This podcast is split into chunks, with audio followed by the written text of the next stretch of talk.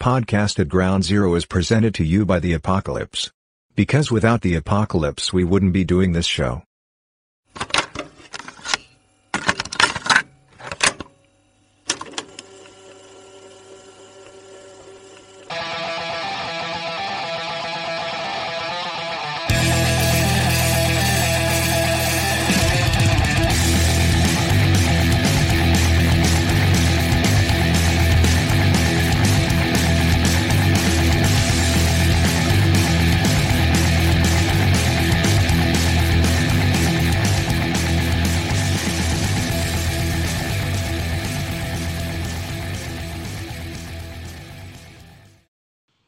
Friends of the apocalypse. This is Podcast at Ground Zero, your home for the apocalypse for the return episode. Well, I guess it's a return. We've been gone for a while. Episode 83, off topic number six. I am the apocalypse nerd, and he is Adam Bomb Glancy. Welcome to the wasteland. Good evening, folks. All right, folks. Uh, you know, uh, we're recording again. I know we haven't been here for quite some time, and I'm not going to apologize, but I'm sorry. it's just Even even though you should, you you should, you absolutely should. We are simply too proud for that shit. You guys, you guys just owe us. That's all there is. You should just be goddamn grateful we're back. that's right. You know, and but you know what? It's not like it's not like I'm making. We're not making any money off this. This isn't our day job. You know, uh, you know, the last year, you know, I'm not going to get into it because I try to stay neutral on shit um, for the most part. But you know, it's been a tough year, and I just have not been feeling it. Okay, so that's not, really not kind been of feeling the apocalypse. Not No. feeling. yeah. I mean, a lot of people say it's not an apocalypse, but you know, it's kind of like an apocalypse, and I haven't felt like apocalypse. So I've actually kind of gone back to my roots, and I've been doing a lot of fantasy stuff. You know, I've been reading a lot of fantasy. You know, sword and sorcery. You know, Dragonlance, uh, fantasy. I've been totally absorbed in fantasy. You know, Mhm. uh, this last year or so, because I kind of missed that too. So, uh, so that's what's been you know going on. It's like eh, you know, you do it. For, but we also been doing it for a long time, and you know, just uh, I'm kind of one of these people that I, kind of get you know. I get bored with shit, even though I do it all the time. So And, I, I, and we were feeling like we were getting a little stale, but we've had some time out to rejuvenate, to uh, to to to slap on some stimpaks, to uh, guzzle some RadAway. You know, so we're feeling a little bit more engaged, a little more back in it, right? Yep, yeah, because uh, Scott and I have been having a lot of conversations lately, and it's like, dude, why are we? We should be ta- We should be recording this, you know. So Yeah, these are all episodes that are going right in the right in the bin. right, right, in Binning thirteen. episodes. So, uh, so that's what really kind of prompted us. We kept on having these conversations, and it's like we should be recording this. We should be recording this. So that told me that you know what, we're ready to. We were ready to start again. So, all right, so so we're back, and um, and also part of it too is I had to update the the blog site to a, a more updated version of WordPress, and I had to make sure everything worked, and I had to make sure the storage of the episodes so it could go to the you know the pod feeds and blah blah blah. I had to make sure all that had work and upgrade it and shit like that. So everything was working, and um, and to address something too is like as you'll see, you know, if you're listening to this, you're listening to this. A lot of people, you know, listen to it on the on the web page, iTunes, whatever their pod, you know, pod feeder of choice is. And some people like watch listen to it on YouTube. I, I don't understand that um, because I just I'll just leave it at that. But yes, we used to do videos, but it was kind of out of necessity uh, because that's just the way the tools worked. But now we've got some tools just to do audio like I wanted to do in the first place. So if you weren't already kind of aware of this, there'll be no videos in the future. Maybe for the maybe if I do some transmissions from the bunkers, I might do some that crazy, uh, you know, retro looking video. But for general, there's gonna be no more video podcasts because I just don't want to be on camera and I want it to be audio. But I'm still to post the audio to YouTube with just a static image, or I found this really cool tool to kind of jazz it up a little bit with sound waves and shit like that. So, um, so it'll still be on there, but that's to be secondary. Uh, so you know, people who go to the web page, people who go to the RSS feed, iTunes, whatever, are going to hear it first because then I, cause I have to edit it to make it a video, so they could hear. So that's that's where we're at with that. Um, one other change, uh, something I want to talk about. Uh, somebody's already discovered it. If you go to the blog site, you're now going to see this link for support us for this website called Ko-fi. Okay. Now, Ko-fi has this philosophy of, you know, buy us a cup of coffee, help support us. Um, now, I chose to go with this for support because, well, I wanted to go to the support thing because number one, um, like I said, it's a this is a passion project that we do, and um, you know, comes out of my pocket, you know, for web hosting because you know it ain't free to host you know, to host podcasts. You know, you have to pay for that storage online. So whether it's through the WordPress storage or one of these other uh, tools, you know, you have to pay, and you're gonna you know pay it. It's not that cheap, believe it or not you know, it's not astronomical, but it's not as cheap as you'd think. So I have to pay for the storage and domains and stuff like that. And I've always paid for it myself for the last decade. But going forward, it's like, you know what? Need a little help. Now, Scott has suggested in the past that we do a Patreon because uh, a lot of people use Patreon for support. Now, Patreon's a good idea. Now, mind you, Patreon takes a cut of the money, uh, whereas Ko-fi doesn't. But Patreon, the thing about Patreon is, is you're a patron and you know, generally, what people do is give you access to early stuff, bonus material, all this other stuff for being a uh, you know and a patron. And as you can see, if we haven't recorded in a year, you know, we're not giving you any extra stuff, obviously. you know, so the Patreon, uh, you know, uh, platform just doesn't work for what we have the ability to do here. Okay, so that's why we haven't done it. And I noticed the Ko-fi. So basically, it's just you know buy us a cup of coffee. You know their standard donation amount just defaults to a three dollars for like a cup of coffee.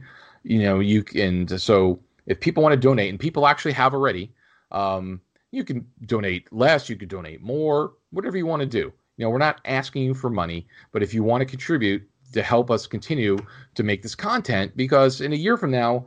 I'm going to reevaluate to see if I've actually, you know, gotten any money to help support this. Because you know what, also, if you ever notice, Scott, like in a lot of podcasts, there's a lot of advertising on a lot of podcasts, oh, right? Oh, yeah. I mean, it's like the guys will start the show and they'll talk for five minutes about their sponsors and you know, and you got to like forward through the fucking shit or advertising at the end. You know, we don't do any of that, you know, because again, this is all out of you know the, the passion for it. But after a while, the economic toll starts to take take its uh take its impact. And it's like, you know what? If you guys, you know, if you guys miss us and love us as much as you say, if you could, if even if one guy could throw us a cup of coffee, one cup of cup, coffee a year, coffee, cup of coffee a year, it all adds up, you know? Oh, absolutely. You know, we're not even Starbucks coffee. I'm talking like Dunkin'. All right, just a cup of Dunkin' Donuts coffee a year.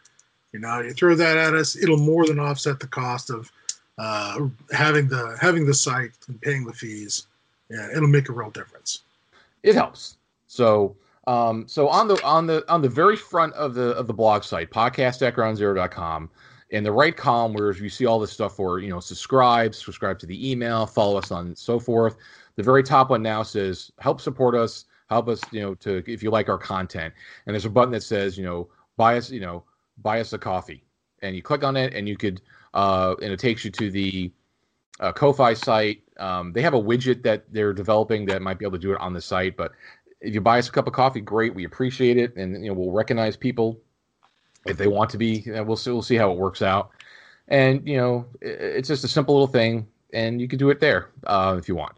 So that's why you'll see that, and I'll probably make a post about it, a little more detail about it. Excuse me, uh, more detail about that. So, uh, so that's the, that's that. So if you see that Ko-fi and again, it's just that hey, if you want to help support us, that's great. You know, you don't have to. Nobody has to. We're not asking. And not and but it will help us stick around longer because because there is a plan here. Do we say the plan, Mister Wallace, or we edit this part out? Um, what is our plan? I... Well, the plan was if if we get enough money through this to pay for the costs of keeping the site up and you know that sort of thing, then we'll continue to do this. Otherwise, we'll do like another 12 episodes and then peace out. Or I'm gonna have to research for a platform that doesn't cost as much money. You know, yeah, like yeah. Anchor, which is it's free for now, you know. So it's people. It's not a threat. It's not anything like that. We're just saying it's just the harsh reality of life. That you know what, if you you know, if you love the content and you want to help support us, that's fantastic. We but we, we are definitely it. committing. We are definitely committing to sticking around for for twelve months of this, right? Oh yeah, and we're gonna try to do at least. I want to kind of go back to our original. uh At least try to do a couple episodes a month. You Yeah. know, And but we're gonna keep them short. We're not gonna go on for two hours. We're gonna go on for hour and thirty minutes. We're nice, do nice digestible hour chunks. yeah, no more than an hour, which we've been doing the last handful of episodes. We've really kind of reined it in because sometimes I go through some of those older episodes and it's like again not that we're experts not that we're professionals but some of those make me cringe it's like oh my god you know yeah, true enough. so well, let's, that's that's the professional news for the day. That is that is the the nuts, bolts, and money uh, issues that are before us. But uh, let's uh, let's get back into the uh, let's get off the topic here, and uh, maybe move ourselves into the uh, the news of the apocalypse. Uh, what is our what is our most uh, recent apocalyptic things that we may have missed out on in the year of uh, our Lord 2020? There's uh, been quite a handful of things that have happened uh, happened and you know we're going to miss a lot of it but some of it we're going to try to talk about. Uh, a couple of things i wanted to mention first is a couple of uh, at least i feel are significant deaths that have happened in the last year. Uh, i think a, a couple a few couple of months ago we lost uh, the artist uh, richard corbin. Oh yeah, that's a big one. uh, we've talked about Richard Corbin in the past. We talked about Mutant World, uh, and he he he's also the creator of Den. He's done some Lovecraft stuff. You know, very very good artist. Uh, Let us good not forget his adaptation of A Boy and His Dog. boy and his dog. Yes, absolutely. Uh, so he's done multiple post-apocalyptic things. So he's done a boy and his dog, and he's done Mutant World. So he unfortunately, but he he was like he was he was up there. He was like I don't remember. I'd have to look at. Richard Corbin wasn't that old. I, th- I want to say that Richard Corbin was uh, 70 years old No, no, no, no, no. He was more than that. Uh, you gonna you gonna make me live look up things while we're talking? Yeah, well, you know, that's because we're professionals, you know? And uh, looks like, oh, you're right. He was in his 80s, right? He, he just hit 80. 1940, born October the 1st, 1940, almost in time. Yeah, so he's one years old for D Day. Uh, but sorry, not D Day, but Pearl Harbor. And yeah, 80 years old. 80 years, 80 years old. Which still really isn't that super up there. So, but at least he hit, you know, at least he hit 80. So, Yeah. um, so we lost him. Um, and it's and it's a tragedy because he was actually starting to, you know, he was he was working till Yes, he was. he was still working. He was still doing his artwork. He recently did that project, um, you know, uh, like reissuing uh, Mutant World, the, the Yeah, new and edition. Son, and son of Mutant World. They that book had both of them. They re they cleaned up the art. It was it's a fantastic. We reviewed it before, but it was a fantastic edition. You know, compared to the original, it's like nice quality book. The they redid the artwork and they redid the artwork for Son of Mutant World. Great stuff. He working the day he died, and I remember reading that his daughter is going to try to continue uh, his legacy because she did a lot of uh, helped with a lot of his elos and stuff like that. You know, yeah, I did not know. I did not remember that that she was uh, helping him with his color or his inking Yep. or something. Yeah, Yep, Yep. his uh, his daughter was involved in that. So, uh, so we lost Corbin. So he was a you know to me, at least to us, we feel he's a significant uh, part of the apocalypse. Oh my Uh, good. Oh my goodness. Yes, absolutely. Um, and we also lost uh, uh, Jim Holloway. Jim Holloway was a TS. Uh, I mean, he was an artist. He did a lot of stuff for TSR back in its heyday in the '80s, um, and, and he's continued to do stuff to this day. Um, well, not to this day, but you know, because we lost him about a year ago. Um, he um, he was you know still doing work. He did a lot of stuff for. Um, uh, Goodman Games, a lot of the retro stuff because of his art style. Uh, Yes. he, he did Mutant Crawl Classics, Dungeon Crawl Classics. He did a lot of projects for a lot of different people. Um, but he's he did a lot of stuff in the early days of TSR, especially you know the fantasy stuff. But he did some Gamma World stuff, so that's significant because he did like one of my favorite module covers of all time from TSR, especially in the in the Gamma World. He did Mhm. the cover of GW2 Famine in Fargo. the the scene with the with the chicken that just shot the robot. The guys are all hiding around the corner. Yeah. Now, I also want to throw out that uh, Holloway did, I believe he did the, oh boy. Paranoia. No- He did a lot of paranoia. Well, I was going to say Paranoia. I was actually going to mention something. Uh, he did the cover for the Space Gamer number 68, when the Space Gamer printed something called uh, Antelope Island, which was a non denominational post apocalyptic scenario set in the Great Salt Lake. Do you, does that ring any bells with you? uh, no, but I'm looking it up now. Um, I was a, you know, 68. I believe it's uh, I believe it was issue 68. Um, it uh, and and uh, I think Holloway did the cover of that, which is sort of you know uh, post-apocalyptic pirates on a post-apocalyptic uh, uh, Disney World Nautilus submarine, uh, you know, attacking ships in the Great Salt Lake. Uh, you know, and uh, sinking the Mormon fleet or whatever. And it was sort of a non-denominational, like I said, uh, uh, post-apocalyptic scenario. It wasn't really um, Gamma World or, or or Morrow Project or anything like that, but it could just be. Uh, well, no, no, no, no, no, no, no. I'm reading it right here. It actually, it was designed. D- in addition to the regular game reviews and news, the letters, this issue features a complete adventure island of Antelope, a post-apocalyptic tale where the heroes try to track down the source of a mysterious signal designed for aftermath. Aftermath. Oh, that makes a lot more sense because it's very after. It, it's it's got some mutants in it. It's got some. Uh, uh, it's way after the bomb.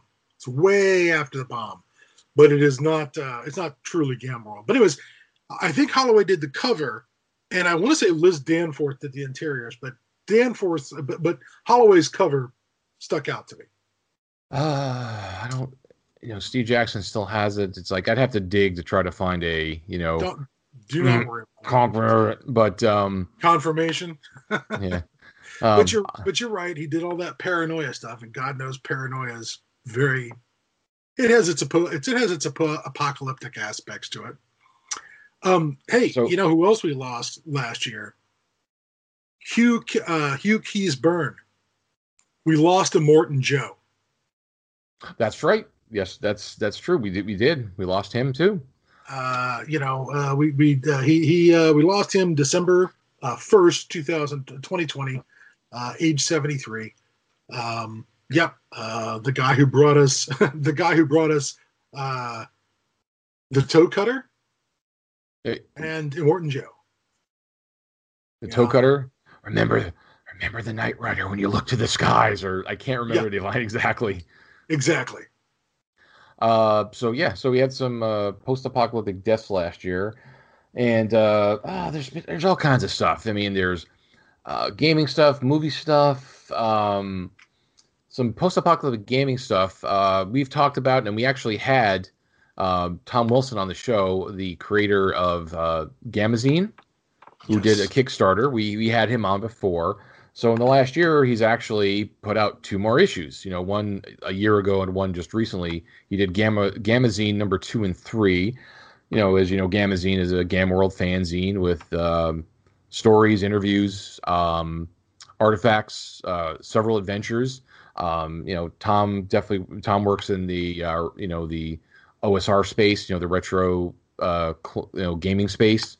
Um, you know, because he do, he does a lot of stuff for uh, BX, you know, uh, Basic Expert, uh, Dungeons and Dragons stuff too. So, um, so we did the Gamazine, and in Gamazine number three, yours truly has uh, some uh, content in uh, Gamazine number three. I submitted a few uh, artifacts for the artifact section, so some uh, Very some cool. some new weapons. So uh, the Apocalypse Nerd is uh, in there. He's uh, famous now. Exactly. Ah. So uh, I I would love oh god I would love to submit some stuff to the Gamazine. I just haven't had the I just haven't had the the time. Fortunately, I was having some. I wanted to say that I was having some uh, uh, a brain fart uh, writing up some World material, but all I had to do was consult with uh, the Apocalypse Nerd a couple weeks ago, and I managed to break through that uh, that writer's block I was having. Thank you very much for that, by the way. Let's, Everything uh, in Gamma World goes better with androids. I'm just going to say that right off the top is everything goes better with androids. Yeah, definitely. Oh yeah, no, no problem. That's uh, you know like uh, some some of our former friends have said, uh, and I say former, and you know why.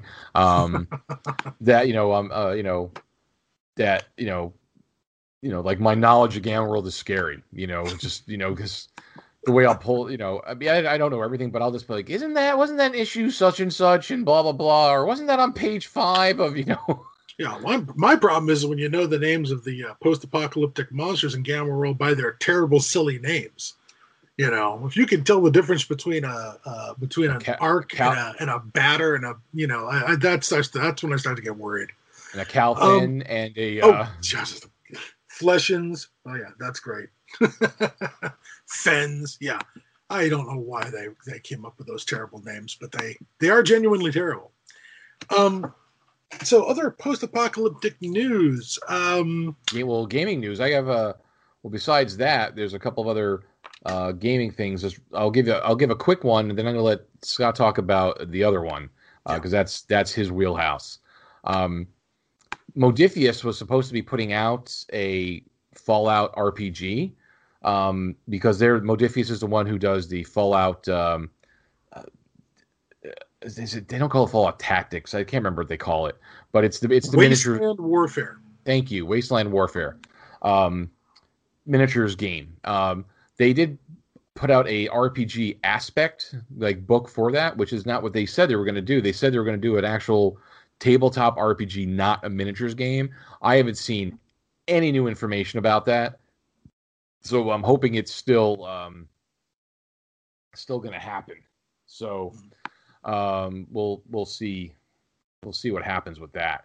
Um, I'm hoping that'll still come out because I mean Modiphius, you know, they don't necessarily do all the stuff, but they represent a uh, one big company that they represent a lot is um, oh god, uh, Freeman. Uh, I'm drawing blank. Um,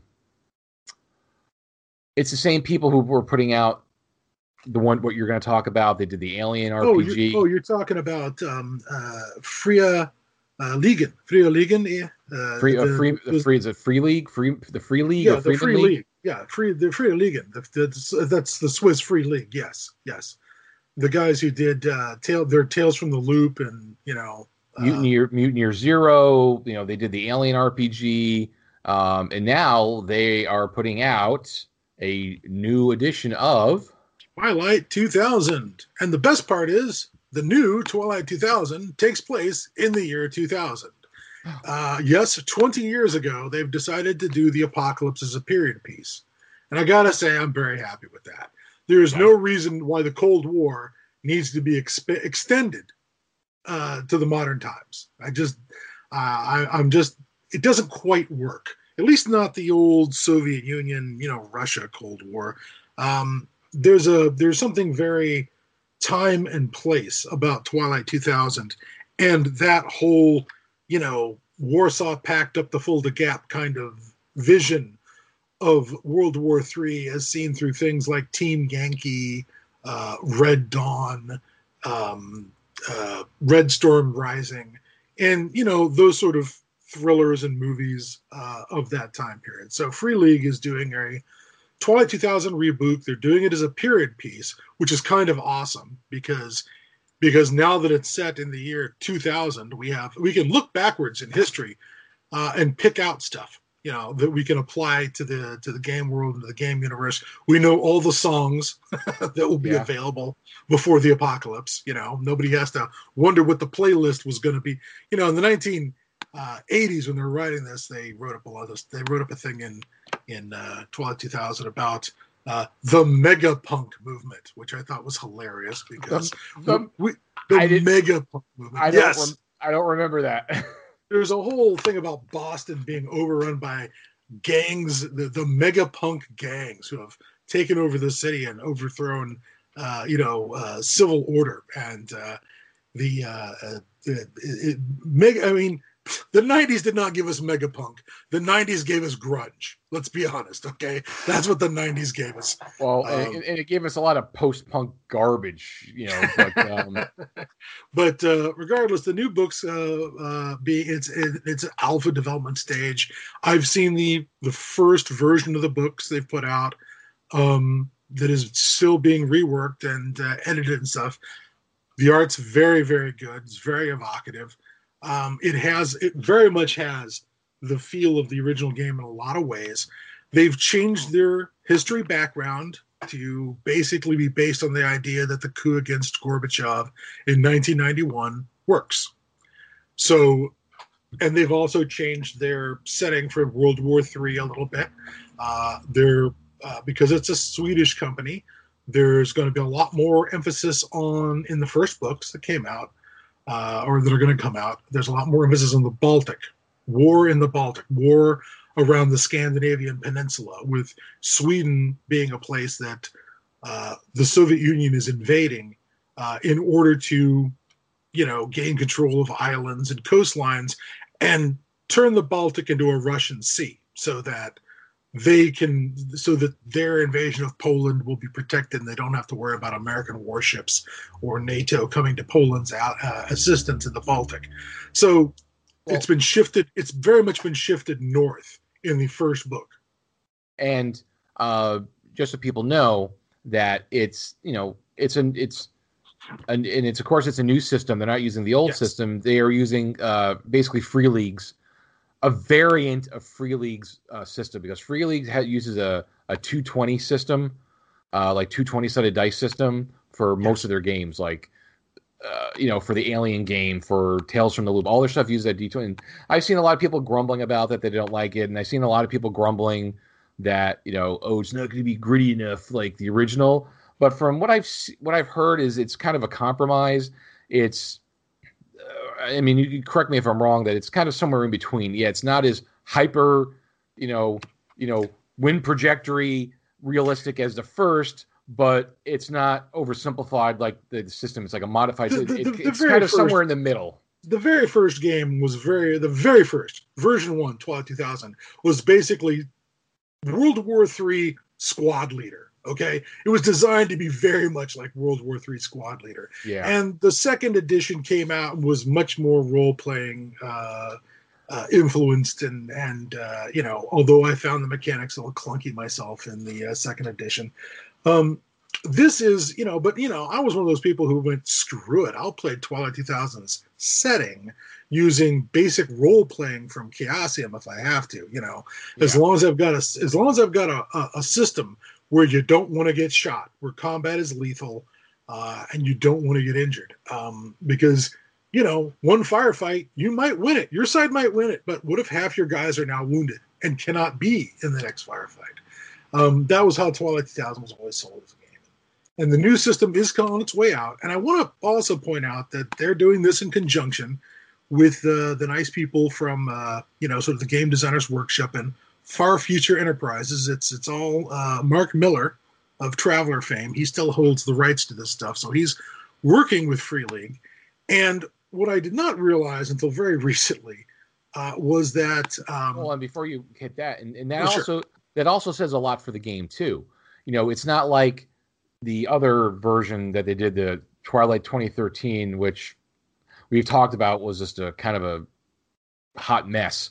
Uh, but I don't think Marc Miller was that involved in it. They just kind of no. gave him a license and they did their own thing. So him being involved in it, trying to keep it kind of true to form for the game, I think says a lot uh, uh, about how the quality of the game that's going to come out. Yeah.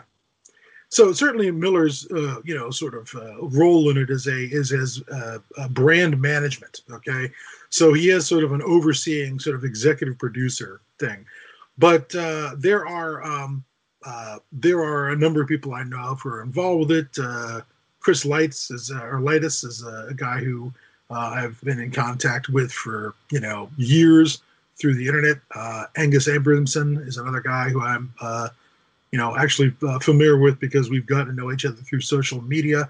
and Frank Frey, Frank Frey is back. the folks at Free League went and contacted Frank Frey, who written for the original Twilight 2000 and said, "Hey, how'd you like to redo your scenario, the Black Madonna, but update it, update it for the 2020s? Only we're backdating it for the 2000s." So Frank, you know, enthusiastically agreed and is redoing the Black Madonna as a scenario uh, for uh, Twilight 2000. That's, Um, that's, and that's, hopefully- that's, that's good. hopefully more people get on board. And the other thing I wanted to mention is that uh, GDW, Far Future Enterprises, has actually licensed new Twilight 2000 material. Now, back in the day, I had seen some of these these uh, some PDFs being produced online for things like the Polish Army source book, the Mexican Army source book. Uh, these are really good. Uh, there was a book on additions to the U.S. Order of Battle, and they were done up to look like old Twilight 2000 books, but they weren't actually. They were just fan books. But uh, their fanzine, uh, Good Luck You're on Your Own, which is on its third issue, is now properly licensed through GDW and FFE. And they've gone on to produce some new old Twilight 2000 material. That is, there's a source book for the Korean Peninsula now. There is a source book called the East Africa Kenya source book, which is all about what's the apocalypse look like, you know, south of the equator in Africa. Uh, with and it has connections to the Middle East and to the uh, RDF source book. There's a scenario that's been put out called Rook's Gambit, which is uh, set up on the Baltic coast, so that should fit into the new game very nicely.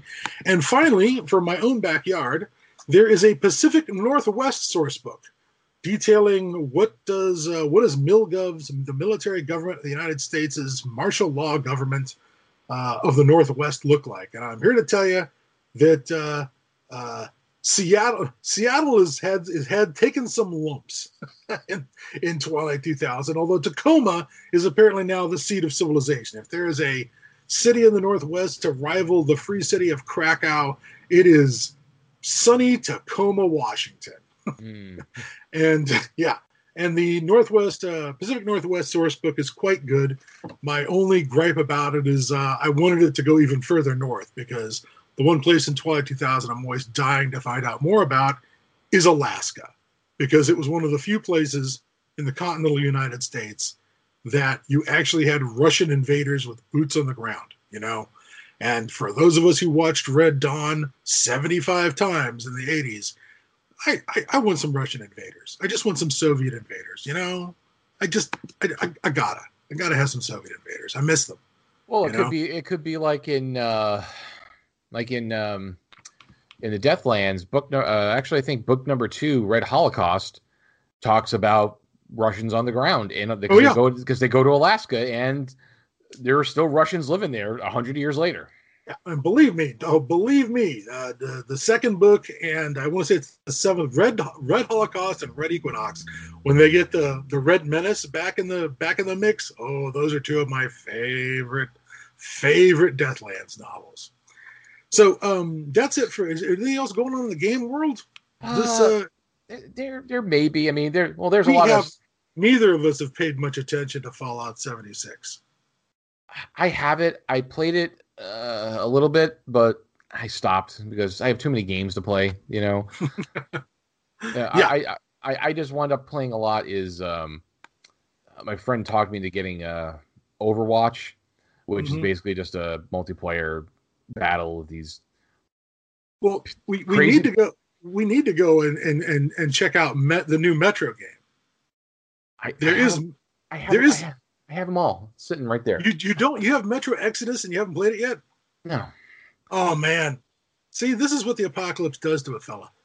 All right, Yeah. well we'll we'll get we'll get back to that. Um, do we Okay. have any uh do we have any movies, television we need to, need to update people on? Um, yeah, I mean, I was trying to think gaming wise. That's really it. Um, gaming wise, I mean, I'm sure there's some stuff I'm missing, but most of the stuff I've been following is all a lot of OSR uh, retro stuff. So, uh, Yeah. because I'm because I'm trying to get my friend. Uh, well, me and my friend are trying to. Uh, well, I need to get him up to speed again on using a table uh, virtual tabletop uh, system, so we could. Mhm.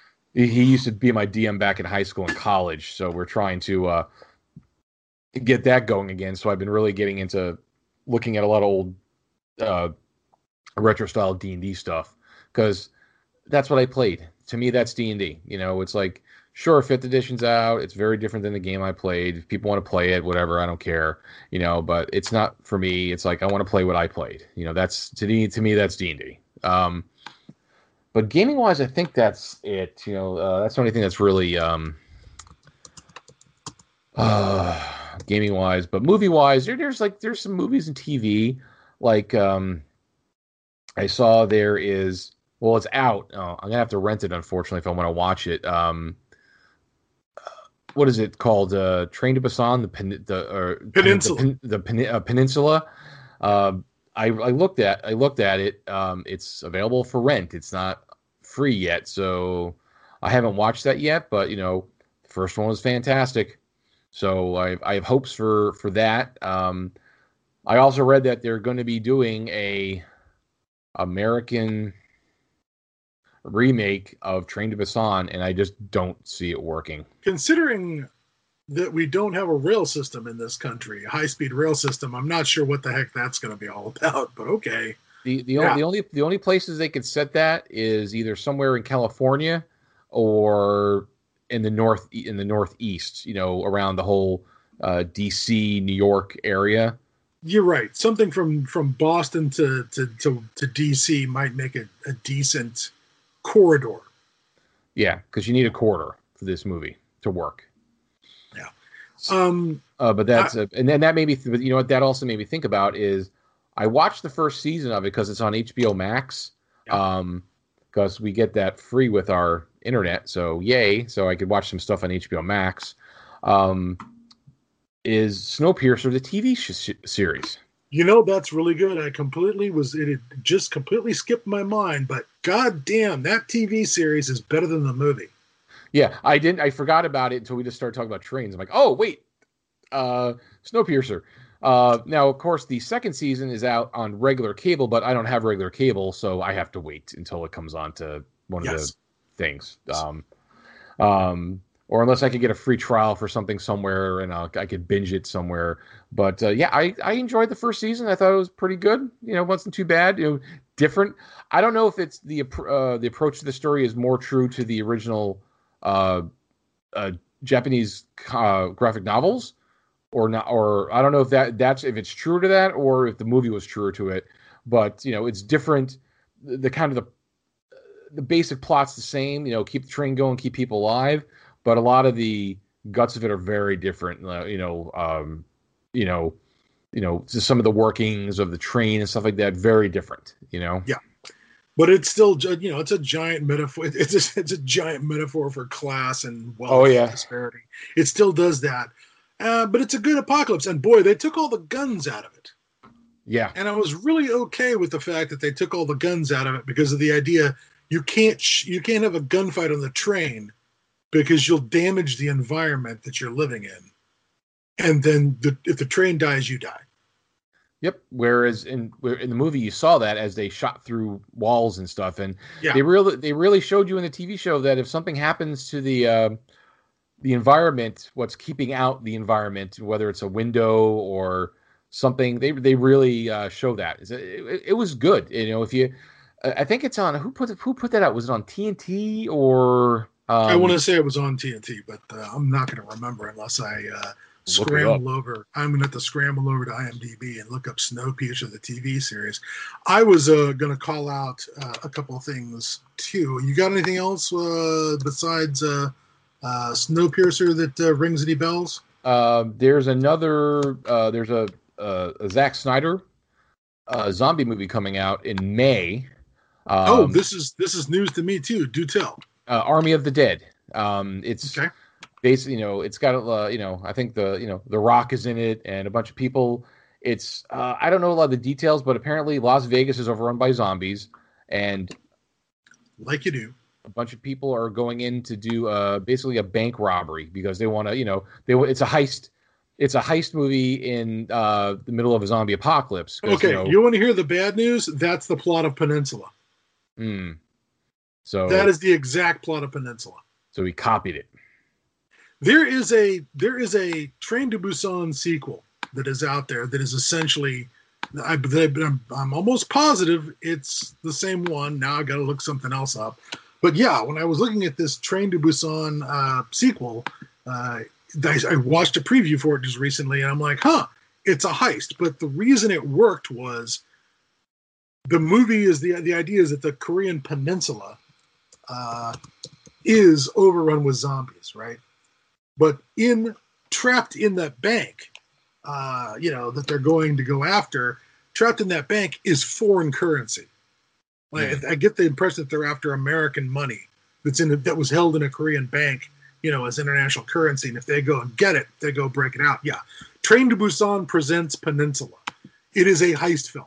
It is about going in because they're living in the refugee camps. The whole idea is that these everyone in Korea has been forced off the peninsula and has to live as refugees. And this is their one chance to score big and get their families and whatever out of these refugee camps and get them someplace safe, you know, where they don't have to live as second class citizens. And Okay, so Uh, it's and so, so, yeah. it's so it's just a peninsula as like kind of like in the um the 28 day series where it says England gets kind of overrun, but Yeah, the rest of the yeah. world is still kind of intact.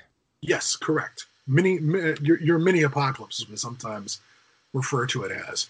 Uh, So- speaking of, of mini apocalypses, uh, I am immediately reminded of Rain, the Danish uh, apocalypse movie or Yeah. apocalypse TV series that did not did not fall in love with, wanted to, wanted to fall in love with because it was you know a foreign apocalypse, and we watched the heck out of it. But by the uh, time that the, the the second season was rolling around, it was losing my interest. The not reveal. saying- Yeah, the big reveal where only Denmark is quarantined, you know, and the rest of the world is still ticking along just fine despite this horrible disease that wiped out everybody in Denmark. Um, yeah, that was that just didn't quite work as well for me. Now, um, so I, I have to admit the second season was just not as engaging. However, we do have more foreign apocalypses, not Well- just. go ahead. before you get into that though um Sure. it also reminded me of we kind of we kind of wrapped up with um dark Yes, Dark started off looking very apocalyptic there at the end of the second season, didn't it? Mm-hmm. And, And- they follow and- through pretty good. and and they they keep that theme going uh it it it i have to admit you know so it, it is it is apocalyptic for sure um i i think it is it, it's a form of apocalypse um Oh yeah, the the the what has gone wrong is not isolated to Germany. They fuck up the planet when they when they screw around with the Stuff the they do. dark matter or whatever it is. Yeah, it, it's not good. But uh and I have to admit with Dark they kind of got me a little bit with with the reveal at the end. I'm like, "Oh, why didn't I see that?" You know. Ti- basically, time travel blows. Once again, we have learned. Yeah, don't don't spoil it people cuz it's Not but it's one gonna- of those things where they kind of gave it to us looking back it's like, "Oh, they kind of gave it gave us hints at it, but they were so subtle that unless you really thought of I was focused on everything else. They kind of got me, and I was like, ah, that's I, that was satisfactory. So Yeah. So so that I think that wrapped up in the last year. I don't remember when the heck that came out, but um, but there's another foreign show that you told me about. Yes, there's a new one on Netflix right now, uh, with which stars one of the stars from uh, Dark. The guy um, Oliver Masucci is the guy's name. If you can imagine that as the name of a German actor, um, he played the policeman um, Ulrich, Ulrich. in Dark. In Dark, but he is back in a TV series uh, made in Germany called Tribes of Europa and it uh, so far it's not terrible. Uh, I'm I'm about four episodes into it. Uh, they are they've set it about forty years after a EMP apocalypse, where one day somebody somewhere flips a switch and everything electronic dies. Not permanently. It's not like electricity doesn't work. It's just that everything that was electrical and running is fried. Communication systems die uh, data systems are shredded. Um, everybody's just reduced to, you know, nobody knows what happens. And 40 years later, people still don't know who did this to the world. And it's following uh, a group of the main characters are are youngsters who lived in a uh, a community living in, I think, the Black Forest of Germany, staying out of touch with the uh, isolated and away from the politics that are developing in in Europe as uh, various so-called tribes uh, are striving to uh, regain control of Europe. And um, you know, is there the meg- is there is there megapunks? is there mega what? Megapunks? No, there are no mega punks, and there and there, there's no Mega City One either, sadly. Damn it! Um, but uh, whatever is going on in the series, uh, there is a um, uh, there are uh, uh, the, the, some of the post-apocalyptic look is pretty good. I don't know where the Germans are going to find their sets, but the Germans have found all these amazing concrete bunker sets that are just made of this brutalist style. I mean, maybe they're going to East Germany and using all that old communist architecture or something, but the uh, the sets are that, that they're finding are pretty good. Um, it is uh, it's uh, so far pretty interesting. Um, the uh, basic uh, the basic uh, plot is is that a one day a piece of technology falls out of the sky that is more advanced than technology was before the crash, before what they call Black December, when everything died, which means that somebody in 40 years has just kept getting more technological. But they're just a myth everyone talks about. They're like a rumor. The, this group that people call the Atlanteans. But they're not really from Atlantis. There's not not connection, but because they're this mythical group people talk about, you know, they have a mythical name. Well, one day one of their aircraft falls out of the sky, and everyone starts scrambling to get their hands on the technology to use it to smite their enemies on the European continent. And meanwhile, something is coming out of the east. Something is driving waves of refugees out of the Far East, um, and it's heading Europe's way. So uh, much like I don't know some sort of combination of the Black Death and the, the the Golden Horde of Genghis Khan is coming out of the east, but they haven't developed that plot completely. So far, it's all right, but it does have a bit of a young adult feel to it in some ways because of the characters they're concentrating on. However, well, a lot of there's a lot of stuff out there that is very young adult like, post-apocalyptic. this is German young adult. So at some point, you know, a couple of people get executed by being hung by piano wire until their heads pop off their bodies, and they don't. They just go ahead and show the bodies crash to the ground, and a couple of heads bounce off into the gutter when that shit happens. And when they show the the one tribe known as the Crows, who are sort of the new Visigoths or Vandals of the European continent, uh, yeah, they go ahead and be German and show as much nudity as they want to in those sequences. Uh, there's even uh, there's even a, a there's even a sequence, and I, I, I said young adult, but at the same time, there's a sequence where you know a male character gets raped, and uh, they didn't mess around with that too. They showed, well, you know, as much as you'd expect in a rape scene uh, in 21st century movies. Um, they don't get super graphic about it, but I'm like, uh, holy shit, that's a rape. I, you know, this this film, this series changed character suddenly. Do you know what I mean? I just like, I didn't think I was going to see that. So Europeans having slightly different standards than Americans, um, it it was a little shocking to have a story that was centered on teenagers suddenly have something like that happen in it. Well, that's uh, you know, that's the difference between uh, European and American TV. So uh, it's six episodes the first season. Uh, who knows if they'll make more? But you know, it's it's got some uh, post-apocalypse for you, and it's a couple. Of, it's like you know, two generations after the fall. So only the oldest people remember television. Only the oldest people remember that there was any such thing as radio or whatever. Um, so it's not a bad setting. Um, the last thing I want to mention is uh, something I ran across on. Uh, I want to say I saw it on like Amazon Plus or something. There is a 2018. Didn't know this existed. There is a 2018 Gina Carano film that she did before she did uh, The Mandalorian, uh, called Scorched Earth, which is another B movie post-apocalypse. It really looks like bounty hunters, outlaws set in the post-apocalypse, filmed in the Canadian Northwest because it's all mountains and pine trees and shit. Um, but apparently, you know, she did this before she got herself fired from the Mandalorian.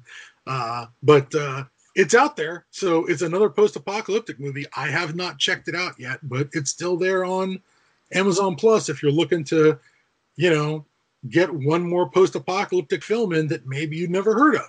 You know, because I didn't hear about it until it uh, it bought by on a on a uh, a preview or something like uh, or a trailer on YouTube or something I saw. So check it out. Oh yeah, there's uh, all kinds of stuff. That, I mean, there's so much stuff there. We we definitely don't. We're We not. prob- we're scratching the surface. We We're barely scratch the surface on stuff, and we talk about a lot of stuff. But um, all right, cool. So that's um, we're gonna we're gonna start uh, winding down here.